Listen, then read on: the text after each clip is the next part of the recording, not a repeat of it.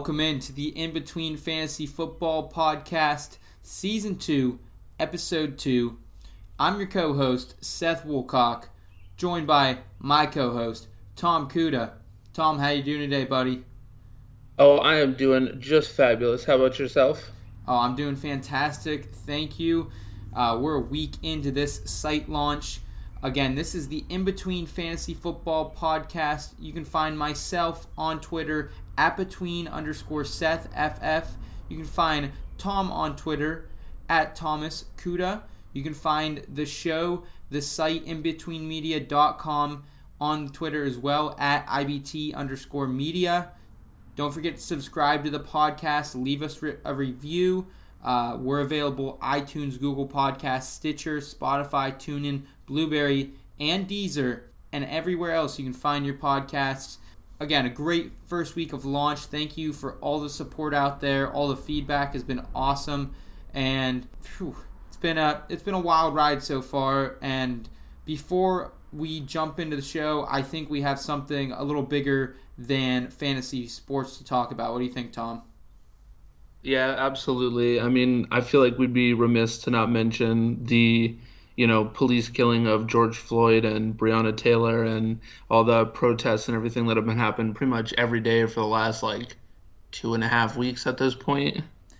Absolutely. I, I'm somebody who's always, you know, tried to shy away from politics, especially when it comes to sports.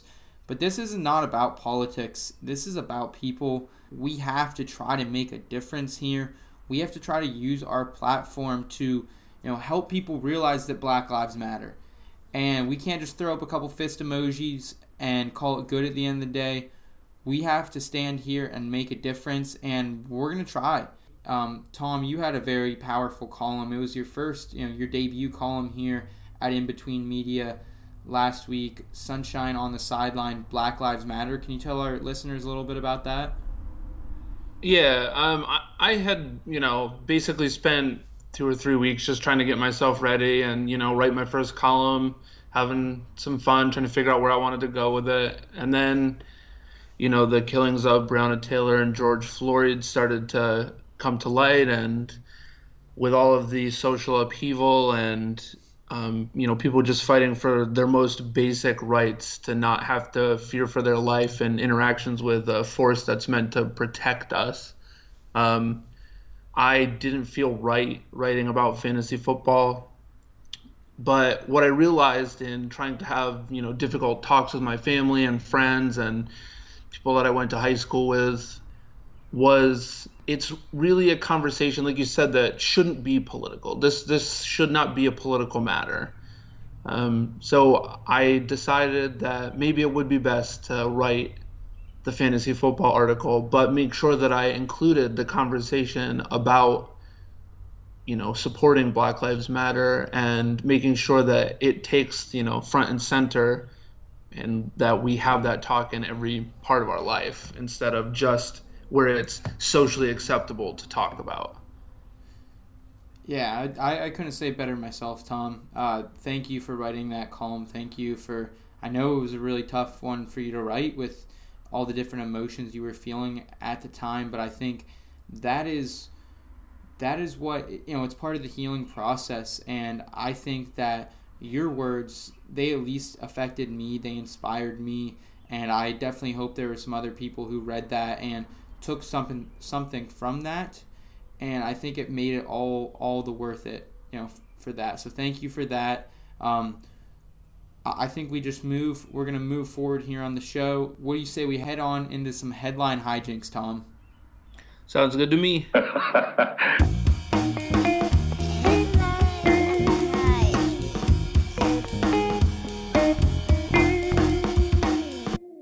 Dalvin Cook threatens to hold out. Don't forget to tip the cook, but not as much as your server. Cook pulls a bell, threatens to hold out until payday. All right, Tom. So Dalvin Cook, uh, him and his team released a statement that he will hold out uh, unless he gets a quote reasonable contract offer. Where where is his value now? Let's start. You know, primarily in a redraft league, he was going somewhere around five to seven in redrafts. Where does he? Where's he now on, in your ranks? Um, right now, I mean, I'm I'm literally looking at it right now. He's still sitting in just the running back pool. He's sitting at number five. Um, to me, I'm looking at the list below him. You see Derrick Henry, Joe Mixon, Nick Chubb, Kenyon Drake, Josh Jacobs. Arguably, I would take any of them over the uncertainty of him missing however many games he misses. Because let's face it, running backs are really at a disadvantage right now. They by the time their rookie contracts are out, they're pretty well old news for the vast majority of them. So, and Dalvin Cook has a really bad injury history. I'm just not sure that they're going to pay him, and I worry that this one could actually extend into a big chunk of the season. Yeah, he doesn't have leverage. I mean, he's been injured multiple times already, and it seems like Kirk Cousins, the server as I mentioned, he's got the bag. Uh, luckily, Stefon Diggs was traded. I think if Diggs was there, there was no chance for him to get this extension at all. But yeah, I mean, for me, I can't take Joe Mixon over him because Mixon also has that holdout uh, concern that no one's really talking about. So I can't take Mixon over him. And Derrick Henry, I'll take him over, and Josh Jacobs. But he's still, for me, I mean, if he comes back and by August, this could all be cleared up, and that's when I'm going to say 90% of redrafts are taking place, anyways. But yeah, it, it definitely puts him, you know, somewhere. I'd still take him if he, if he fell to me, you know, in the back half of the second round there easily. So for me, I think you know I, I would take Cooks. I, I'd probably push off to the, I don't know. You're right. Maybe like the last couple picks of the second, early third. Like if he's fallen to me, I'll take him. But I definitely don't want him. I usually run first and second round draft RBs, and I don't want him to be in my first two picks if I can help it. I think the only reason I'm more optimistic about the Joe Mixon situation is because the Bengals they don't have a ton more cap space than the Vikings, but the Bengals don't have a whole lot of people to pay right now. Right. Like they could easily just throw a big contract at Joe Mixon and make sure that Burrow has all the weapons he can handle for the first few years that they're there. But I, I don't know. You're right. I, I definitely can't um, I personally would still go Joe Mixon, but I could understand somebody didn't want to take him over Dalvin Cook, given that they're both might hold out. Mixon right now, I'm in a mock as we speak, and he went in the first round. I think he was about pick nine or ten, which so his ADP is climbing. My final thought on Dalvin Cook here is we have seen these holdouts burn fantasy owners. Uh, go back to Le'Veon Bell, I believe it was 2018 he was taken number two overall in most leagues. But we've also seen it go back to the year that Zeke threatened to hold out last year, and then even when he was suspended that one year, he still paid off for that that maybe second, third round pick you spent on him. So I don't know. I, I think sometimes you have to gamble to win leagues. It's just how early are you willing to gamble on this one. Yeah, that's true, and that's a good point it really does depend on your risk tolerance level. You know, like just depend on the type of player you are, whether or not you value the potential benefit to the risk versus right. taking like, like on a normal day, I wouldn't take Derrick Henry over anybody. But if you know it's between him and Cook, I kind of like to take the safer play, so I'd probably yes. just draft Henry. Yeah, I, w- I would draft Henry over him as well. All right, let's move forward here. Henry Ruggs hurts himself during the move. Henry tugs a hammy in the U-Haul. I put all of my things on the U-Haul. Henry cut a rug. Henry Ruggs injures himself moving. When I first saw this headline, I laughed. I mean, it's it's one of those like small things. Tom, you even said it before the show. If if the, there were actually sports going on right now, this wouldn't even be a headline. But this is kind of where we're at. yeah, it it's a little sparse on the news besides Dalvin Cook holding out. But does this mean anything for you? Is this a sign of future things to come? He's been compared in the past to players like Will Fuller, and I'm not a huge fan of that comparison because we've seen Will Fuller's hammies go down at you know the drop of a of a thimble. So I, I don't know. Does it mean anything for you in your ranks? Uh, I don't think so. I mean, it seemed most of it was just him cutting a cutting himself on like a couch or whatever, hit him in the U-Haul. Um, I, I wouldn't really pay too much mind to it. I mean, also in redraft, Henry Ruggs is like a deep, deep flyer if you end up picking him up at all. So if you know week one or two he for some reason like his hamstring is still tight, then yeah, maybe I'll dump him and pick up somebody else. But for now, I think it's fairly innocent. Yeah, he, he is actually. People are really counting him out already. I've seen a lot of redraft wide receiver rankings, and he's not even the first on his team rank. They have Edwards going over him. So I think Ruggs is kind of worth that, you know, late gamble. And yeah, maybe this pushes him down a spot or two in my personal ranks, but I mean, at that point, they're all so close together, it doesn't really matter, anyways. Yeah. Todd Gurley passes physical, is officially a Falcon. Return of the Gurley. Todd Gurley officially in Atlanta. 28 to freedom. Is this what the Falcons need to eventually make another Super Bowl run and get out of the shadow of that 28 to 3 loss to the Patriots? Tom, what are your thoughts on this headline? Uh, mostly, I think again, I chalk up the note that he passed a physical to us being bored because there's no sports. uh, I mean, it is good that his knee has not gotten worse to the point where a doctor would be like, "Hey, we have some serious problems here." But I think Todd Gurley's outlook remains largely the same as it was, you know, when we officially learned that he was going to be on the Falcons, where it's like a mix of, "Holy crap, is he going to break his leg, or is he going to be like, you know, top ten guy again?" Yeah, so my my biggest takeaway from this, and again, I'm in a redraft mock right now, so I've been looking around at ADPs. Is before this, a mock I did about a month ago, before this news came out, Todd Gurley was going somewhere in the mid fourth to back end of the fourth. After this, he went 3.5 in this mock draft. So I think his ADP is going up because of it, but I think Todd Gurley could be a top 12 guy this year. He's certainly pretty high and up in my ranks, and I think Matt Ryan has, we've seen him willing to dump the ball off to those running backs, and I think maybe he's that missing piece they've needed. Maybe Devonta Freeman wasn't the guy we thought he was, at least for the last two, three years, he hasn't been.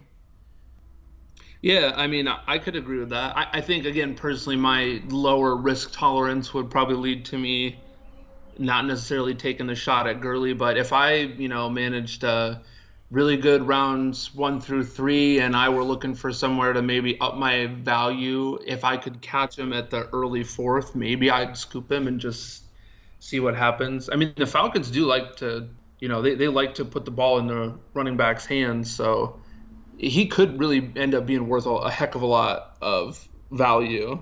I don't think he has any competition. I think that's one of the biggest things for me. He's got Ito Smith, Brian Hill, and Qadree Ollison back there. I think to me, Tom, who would you take? Todd Gurley, Le'Veon Bell, David Johnson, and we'll move forward here. Who would you take out of those three? Oh, what are you gonna? well, truth be told, I would probably lean probably leave David Johnson, but it's like splitting hairs. Like I would take either or if they were presented to me. But I think I'm just a little bit more in the David Johnson camp. I'm a few spots high, higher on Gurley than Johnson. I like Johnson after that. I don't want Lev Bell. Yeah, I'm I'm kind of out of that too. Adam Gase is not a not a fan of mine, and certainly no friend of Le'Veon Bell's. So I'm just gonna avoid that whole thing. I feel so bad for Adam Gase and his family. He just like even even already he's gotten shit talked on two of our podcasts, and I'm sure we are not the only ones right now. So good luck, Adam. Let's let's move forward here. Gardner Minshew working out six days a week since Super Bowl, trying to improve speed and agility. Minshew Mania Season 2, Reign of the Florida Man. Mustache Man making moves to help the Jags on their last place Vegas odds. Alrighty. So what um, what do you think about Gardner Minshew? I mean, he's definitely a polarizing figure. I'm sure a lot of people just write him off as like Blake Bortles 2.0, but I'm curious to hear what you think. Yeah. So Gardner Minshew is actually an interesting name. Nobody has talked about him all off season. I think it is a little peculiar. Uh, last year, you know, weeks two through nine, he was QB 11 ahead of guys like Carson Wentz, Matt Ryan, Baker Mayfield. Before Nick Foles came back, I think he looked good that at that time. Yeah, I mean the Jaguars' defense is scary right now to me. I think, as I mentioned, they actually have the lowest odds for like their total wins. They're at 4.5 right now, so they're projected to get last place in the NFL. I think Gardner Minshew won't let that happen, and I think he's definitely a guy you should you know maybe consider as a streamer this season. He's free in drafts, but overall, I think again this is just a small little thing. He could have that Tom Brady like work ethic that goes in his favor. What's your thoughts on it, Tom? Um, my thoughts are like I don't know, man. I like him. I like him as a person. I think he's just like an interesting character to have floating around the NFL. Right. Um, but on the football end of things, I am a big believer in streaming and redrafts, like especially single quarterback leagues. Like I'm not going to pick a quarterback before the seventh round, probably. Yeah. No yeah. way. You know what I mean? Like I'm going to wait, hold back. And Minshew's the kind of person where I, he's the kind of guy that I maybe you know if I'm going to find other good value that late, I might just push down a few more rounds and scoop him up for free. Just for the sake of, like you said, the Jags are slated to literally be last in the NFL, which means a lot of games where they're behind, a lot of games where Minshew's got to be throwing the ball a lot. And he proved a, a really effective game manager last year.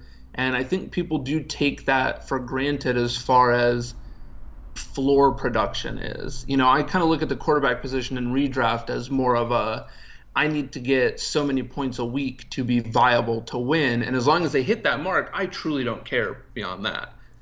And I think I think he's got that um pretty well locked down. Hopefully, fingers crossed. Yeah, I can't fight you on that strategy. I think quarterbacks are one of the most overvalued position as far as redraft goes, and yeah, if you want a late round flyer, uh, super flex leagues, Minshew's interesting in as well. So yeah, I like it. I do as well. Tom, what do you say we hop into some in the scope, find some players we're zeroing in on, and some players that we're kind of letting go? Yeah, dude, I'm I'm excited for this one. I'm I'm glad to like you know get to talk about some people that we're really looking forward to, and some people that we're really cooling off on quick. I have the target in my sights. Requesting permission to engage. In the scope. So my first locking in target this week is Joe Burrow. I'm gonna I'm gonna plant this flag now, and I'm going to go out on a limb here and say Joe Burrow is going to be a QB one this season. History is on his side. Two of the last three number one overall quarterbacks who've played a full rookie season have been QB ones. Luck in his rookie season and Kyler Murray last year, and Jameis Winston. He was the only one who wasn't, and that was in 2015 when he was QB 13. Like you said, Tom, I don't want to take a QB early in redrafts, and no one's looking at Joe Burrow right now.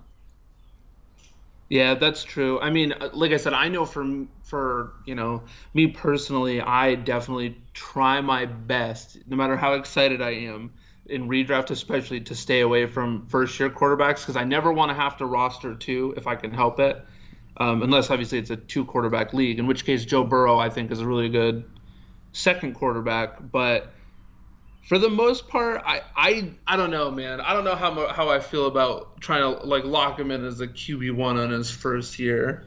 He's got good weapons. I just don't know how much I trust Cincinnati's coaching staff.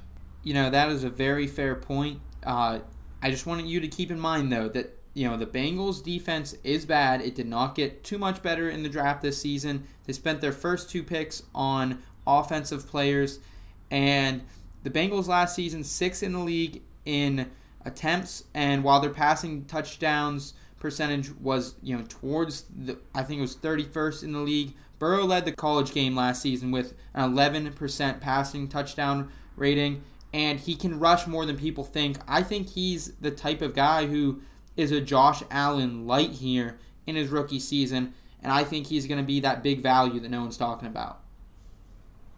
I mean, let's hope you're right, and uh, you know, see how he does. I, I still, I'll err on the side of sub 12 in positioning. All right, we'll have to find some type of betting system uh, to come into the season with. Yeah, absolutely. That'll make this way more fun. All right, who you locking in on, Tom? Um, for me, and I, I feel as though we probably will have some more beef here soon. Uh, J.K. Dobbins is who I'm locking in on. Um, I know I talked about him last week, um, but I really you know, everything that I've seen on him, everything that I've, I just have this gut feeling that by the end of this season, he's going to be the lead guy in a very much run first offense because they want Lamar to stop running. Ingram's getting old, and he's going to be, you know, the next three down back for them, in my opinion. I just think that his ADP right now in redraft is about 101, which puts him in the same category as like Phillip Lindsay, Matt Breida, Tarik Cohen, and I don't know about you, but I will certainly be picking him above all of those people. J.K. Dobbins, I can't commit to him. I didn't see enough in the in the passing game last year that makes me think that he can have a lot of PPR value. And if he went to a team, you know, let's say Miami that didn't have anyone, I'd be more on him. But I mean, it's not just Mark Ingram for me. It's Gus the Bus. I mean, he was a stud two years ago. And then Justice Hill, he, they spent a third round pick on him. I think, yes, like we said last week, Lamar's rushing totals are going to go down. I think that helps Dobbins, but it's hard for me to want part of a three or four headed committee here. Yeah, I definitely get that. I think, like I said, I think I'm definitely just thinking more along the lines of Gus the Bus and Justice Hill are probably going to fall by the wayside. And in my imagination, like in the scenario I'm imagining, if Mark Ingram is getting injured here, is right. kind of like like he's clearly a late round flyer. Like I don't want anybody to take my word and then go draft J.K. Dobbins in like the fourth round because I did not tell you to do that. but you know when you're looking for those late round people that turn into league winners by the end of the year, he's really someone that I am probably going to take heavily in redrafts this year and you know, again, it comes with the tempered expectations. If Mark Ingram stays healthy and he's there for 16 games, Mark Ingram's will be the 1A for the whole season. I'll, guarantee it. But if he goes down in like week three or four, like if he takes a soft tissue True. injury and he's gone for three weeks, I, I just don't think that Edwards or Hill can fill in the gap as well as Dobbins will. No, that that's that, that's a very formidable scenario. If, if Ingram w- were to go down with something, we never like to project injuries, but if he were somewhere earlier in the season, it, it might be hard for him to come back into that one A job for sure. Absolutely. All right, so let's see. Who are you uh, letting go of this week? Yeah, so someone who I, I had a big target on Ke'Shawn Vaughn a couple weeks ago, and I still like Vaughn a lot, but his ADP is still pretty pretty high, uh, and it's cooling a little bit. And it's not, nothing against Ke'Shawn Vaughn because I know in your uh, Dynasty article last week, Tom, you talked about the four criteria used to break down rookies. Yeah. The one thing that I loved about Vaughn when I looked into him more was his tape. I mean, he had an incredible season for Vanderbilt, and they were not very good. But with all that being said, I think Rojo you know, Ronald Jones is still being very undervalued. He's going behind Ke'Shawn Vaughn in just about every league. He had 4.2 yards per carry to Peyton Barber's 3.1 last season. He was second in the league at creating yards behind only Derrick Henry. And he was second in the league in yards per catch among running backs with 10.1 yards per reception. They didn't throw to him very much. He only had 31 receptions, but he only had one drop. I mean, I like Rojo. I think Rojo is going to be a value here later in drafts, and I like Ke'Shawn Vaughn. But I think I think again, I think it's a one A, one B, and I think Rojo is going really late for someone who has a chance to be a starter. And I think people need to temper their expectations for Ke'Shawn Vaughn a little bit. Yeah, you know, and this is one that I, I definitely will agree with you on. Um, I don't have any personal issues with like Ke'Shawn Vaughn himself, his tape, his attitude, anything like that. But you're right. I, like Ronald Jones actually did like kind of quietly step up his game last year. Bruce Arians wants to run the ball, and they invested a lot in their offensive line. Now, granted, that was mostly for protecting Tom Brady, but that probably will have the added right. benefit of cracking open good running lanes. That's and true. if Ronald Jones is the one A to Vaughn's one B, you know, it it could definitely be worth just saving yourself the you know, you could pick somebody better than Ke'Shawn Vaughn in the round that he's supposed to go in, and then take Ronald Jones later on. Yes, is a totally that's a totally viable situation. I definitely want a running back out of Tampa. Like I really like the backfield this year because I think they're going to have to run a lot, and Tom Brady likes to. He's definitely shown an affinity in the last few years for you know, dumping short passes off to running back. So just depending on how things roll, I, I really would like to have a piece of that backfield. And I kind of agree with you that Ronald Jones might be the piece I prefer more. For a cheaper price. That's Yeah. And in redraft, price means everything. I don't care how much I love a player. If your ADP is too high, I'm not going to draft you. Yeah, you're right. If if Rojo and Ke'Shawn Vaughn were going right next to each other, I'd take Vaughn in a heartbeat. But Rojo's cheap enough comparatively that I think I would rather go with him. Right. And who are you letting go of, Tom? Who's who's walking out of your sights? Um, for this week, for me, it is D'Andre Swift. Stick shifts and safety belts. I, I was a big Kerryon Johnson truther, uh, but I've been looking through the Lions record. you know, we all know when Kerryon Johnson came on that the Lions hadn't had a thousand yard rusher since 2013, and I swore on my life that he was going to be the first one to break it. Obviously, that didn't happen. And the last three seasons, Detroit has run on just 38% of their plays, making them 20th in the league. Last year, it was like, I believe 36% is what I had here. Um, and that was with Matt Patricia paying lip service to wanting to run the ball more. I, like, on Johnson's still there. It's not like he's gone. So they're going to go into the same like a thing that a lot of teams are doing where they have the 1A, 1B but this is like the exact opposite of Tampa Bay, where they're just not they they're not going to run the ball that much. I don't think. And you know, even if Swift ends up as the one A and gets half of 38% of the plays, you know, is is that really going to turn into the kind of value that you want? Now in Dynasty, I'll sure I'll I'll take the shot on Swift and see where he goes, but right now Swift is going about 65 for his ADP, and underneath him is Cam Akers and Tyler Boyd, most notably for me.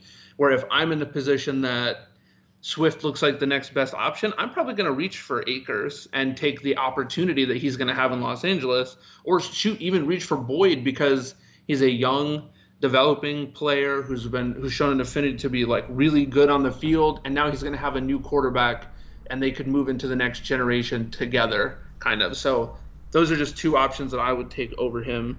Tom, it, like, you make great arguments here, but I I couldn't disagree with you more. I think Swift is going to be. Uh, I mean, I think Matt Patricia is in a, a win now or he's he's see it later mode right now. I think Swift was that second round pick. He's got that price tag on his head. I think they're going to throw him in it as that 1A. And I'm a Tyler Boyd truther, man. I have loved Tyler Boyd for years. He was my all in pick last season. But I will tell you, 100 times out of 100, most likely, depending on the structure of my team, but most likely I'm going to take. I'm going to take Swift there over him, and I don't like. I don't think Cam Akers is going to be the guy this season, just because there's too much competition there.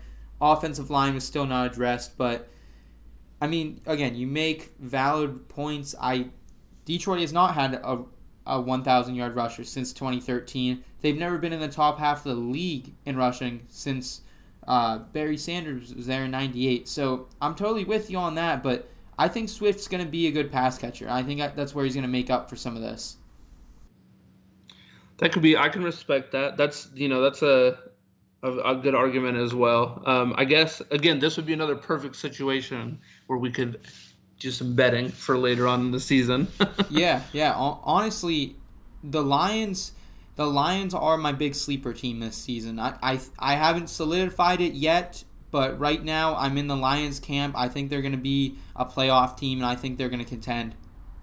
Listen, I hope you're right because the Lions have been my sleep. They were my sleeper team last year, and I think I'm still just a little burnt by how that went for me. yep, I understand. I understand. All right why don't we catch everyone up on some weekly advice here? Jump into that a little bit.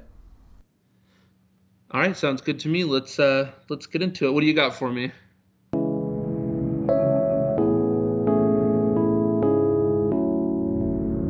Weekly. Weekly.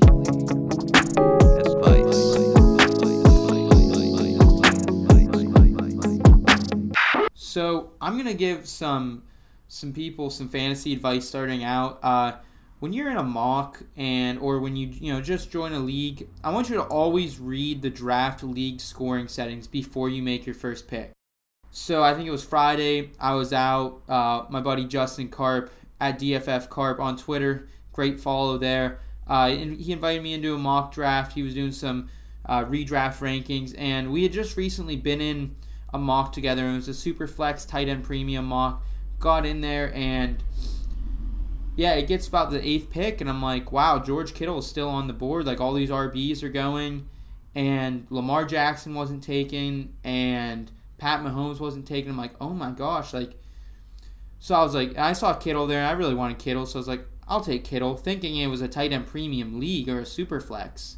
Um, here it comes back around then to me at my second pick, and Lamar Jackson is still on the board. I'm like giddy. I'm like, there's no way. Like, what is going on? And then I look at the le- the scoring, and it's a regular redraft PPR league, and I drafted George Kittle eighth overall. oh man, that's a that's a rough one. yeah, I mean, it, it really like made it hard. It really made it hard for the rest of the the draft because I'm sitting there and someone's like, "Oh, do you want to? Do you guys actually want to play out this league?" And I'm like, "No, no." yeah, I was gonna say I don't think that's any pick you want to be stuck with no. for the whole season. I felt bad. I felt really bad because I kind of threw off. You know, again, this is for rankings, this is for ADP figuring out, and I just take him in ninth overall. So definitely read those draft league settings, scoring, everything before you get into it. Tom, what do you have? well, I mean, that's a great bit of advice, and you know, if other people learn from your accidents, that's a good thing. Um, for me, uh, I wanted to talk about uh, talent versus opportunity. Um, this is something that when I first started, I was dead set on the talent end of that argument. Like, if there was a player that I knew was just better than somebody else, I would always draft that person. And what I started to figure out was if you know you take a player who shows a great great skill set, but the coach or whatever the team doesn't like them that much and they don't get use like what good is that to you? I mean, you could kind of look at like Le'Veon Bell's situation right now, even where he's got the proven, you know, results. You literally could hand him the ball as men, as much as you want to in a game, and he's gonna do great things with it. But Adam Gase and him don't get along at all, and there's so many other running backs that just have better opportunity that I would rather have. So in no world do I think that you know somebody like Jonathan Taylor, for instance, is better than you know Le'Veon Bell at his best. But even though Jonathan Taylor is running four spots, five spots lower on ADP, I'm probably going to take the shot on him because Indianapolis wants Jonathan Taylor. They wanted him to touch the football. So that opportunity oftentimes said more. I mean, just look even at like Clyde Edwards Helaire. Going into draft night, he was not the number one running back coming off the board for the rookies. No, maybe four, and, maybe five. Yeah and then he gets picked up by you know the team by the, the Chiefs just won a Super Bowl and boom next morning Clyde Edwards-Helaire is like the number one poster child for the 2020 rookie season. That's how it goes, man. That's how it goes, and I, I couldn't agree more with you. It's it's all on opportunity. Talent does play a good role in it, but I mean that opportunity has to be there yeah, it's just got to be, or you're gonna end up sad and disappointed like I was with all these good players on my bench who weren't playing. and then yeah, and then you trade Kenyan Drake when he, and then he goes to the Cardinals and is a beast.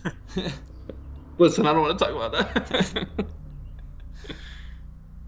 anyway, so let's see. Uh, what else do you have for me this week?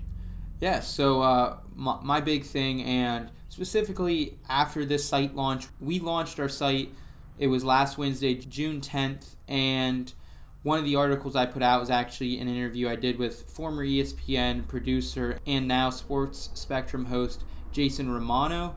And something he told me in that interview is, you know, when you're first starting something like this, don't get caught up in the numbers. It's not about the numbers. This is about people and other people and inspiring other people and making the world a better place.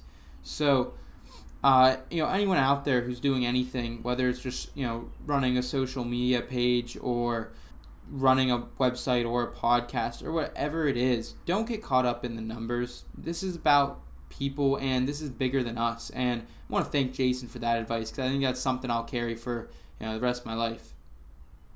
Yeah, that's some really great, like heartfelt, personal advice. Um, I mean, it does it does mean a lot to have somebody kind of help realign your thinking so you're not so focused on things that can make you put the wrong parts of your endeavor above everything else.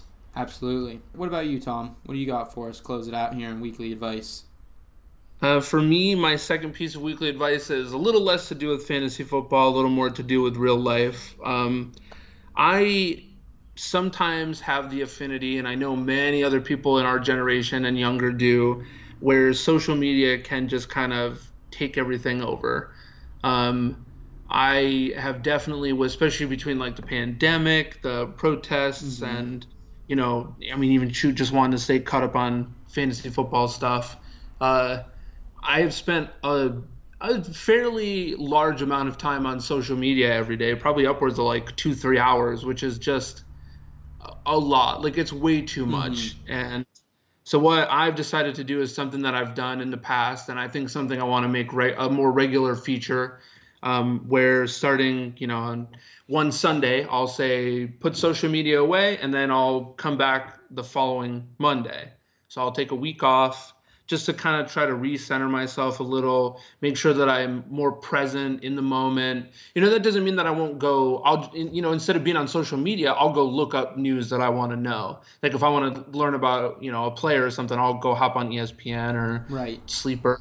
But I'll make sure that it's constructive, that I'm seeking, I'm an active participant in what I want to know instead of just scrolling and right. taking in whatever is put in front of my face. No, and, and that is completely understandable. And social media is it's a very it's a tricky situation because you know for what we're doing, especially uh, you know the fantasy football community, which I'm very grateful for, is so active on Twitter, so involved.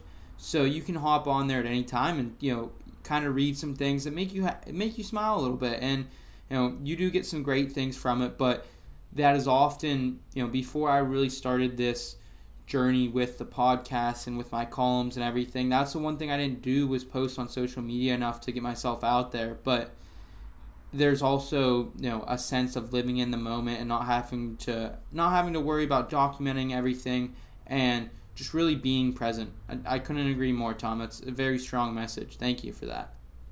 Yeah, absolutely. Next, we get to go to the best part. Uh, good news. You know, we get to talk about happy stuff. Let's do it. Happy, happy.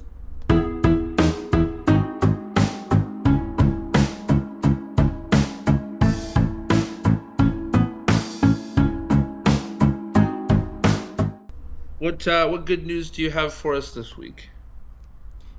Yeah, so uh, the source I'm using for this good news is Good News Network. Definitely check them out. I want to plug them a little bit.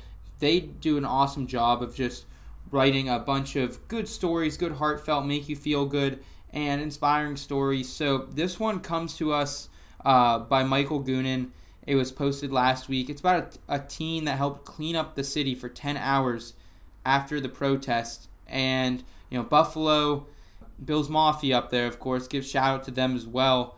They, you know, they responded to this. This kid, he went out. Uh, his name is Antonio Gwynn Jr. Uh, he's a high school senior from Buffalo. He went out about 2 a.m. a night after the protest and continued cleaning up until noon the next day. Uh, basically, there was an organization that had set to go clean up at, at 10 in the morning, and when they got there, they were very shocked to see uh, Antonio there cleaning, and he had already done most of the work.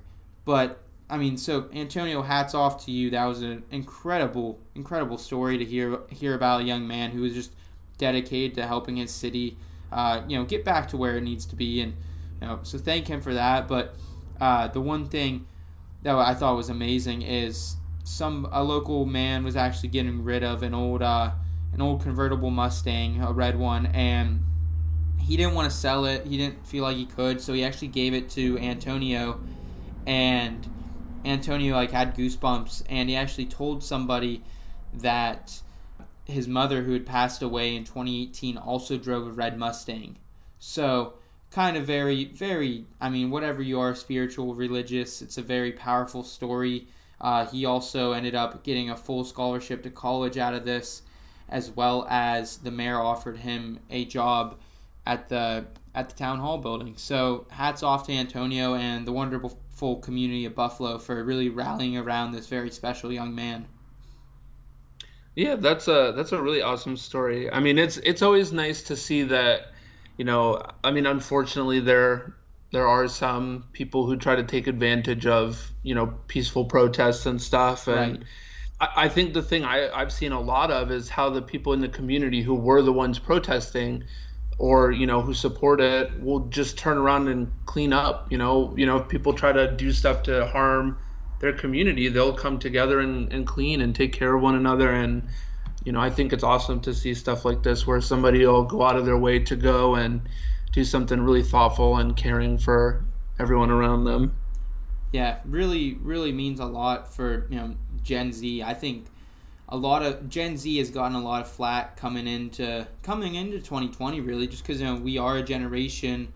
Uh, I mean, Tom, I guess you would be considered millennial. I'm right on that line, but Gen Z always gets a lot of flack because we've you know grew up in our phones. But I mean, gives you a lot of hope moving forward, and keep keep doing you, Antonio. Keep doing you, people like Antonio.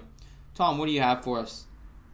Oh, well, for me, I actually ended up changing mine last minute because this morning the United States Supreme Court ruled that employers cannot discriminate against LGBTQ workers. Um, now, this is, I mean, I, I think a fairly historic ruling. Um, they took a case from 1964, uh, like a civil rights case from 1964, that bans employers from discriminating against workers um, for race and they expanded it to cover the LGBTQ community, um, which is really awesome. It's like it's a shame that we haven't had these kind of cover, this kind of protection for people before. Um, one of the cases that they used, because they absorbed a few cases up to make this decision, um, one of them was uh, somebody, a, a transgender woman, got fired because her boss basically said that she would be a detriment to the company for like being employed there, which is just it's terrible thing to say that to a human being to treat people like that.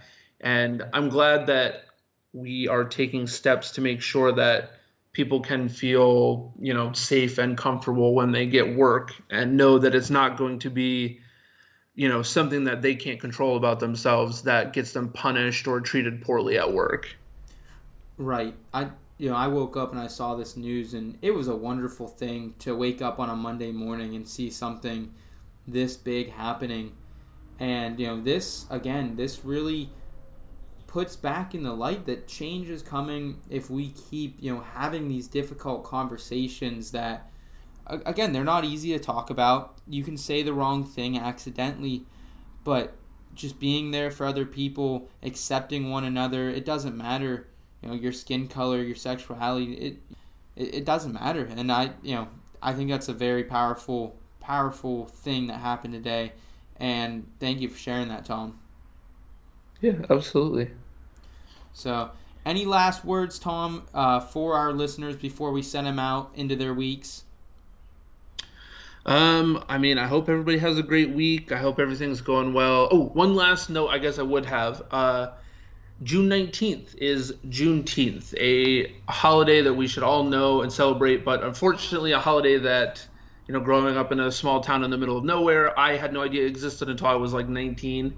Um, it's basically a celebration of the like official final end of slavery in the United States. Um, so if you've never heard of it, please look it up. Um, you know, mark it on your calendars. It's it's truly a great day. Um, something that we definitely don't talk about often enough. So that's my parting words. Absolutely, absolutely. Coming up with the wisdom as always. Thank you, Tom, for joining us. Thank you, listeners, for joining us, supporting the show, supporting the website. Again, my name's Seth Woolcock. You can find me on Twitter at between underscore Seth FF. You can find my co-host, my brother, at Thomas Kuda on the bird, and then you can follow the show, follow the site on Twitter at IBT underscore media. Thanks again. Subscribe to the podcast. Available iTunes, Google Podcasts, Stitcher, Spotify, wherever you find your podcasts. Take it easy, and we'll be back soon with another episode of the In Between Fantasy Football Podcast. Take care.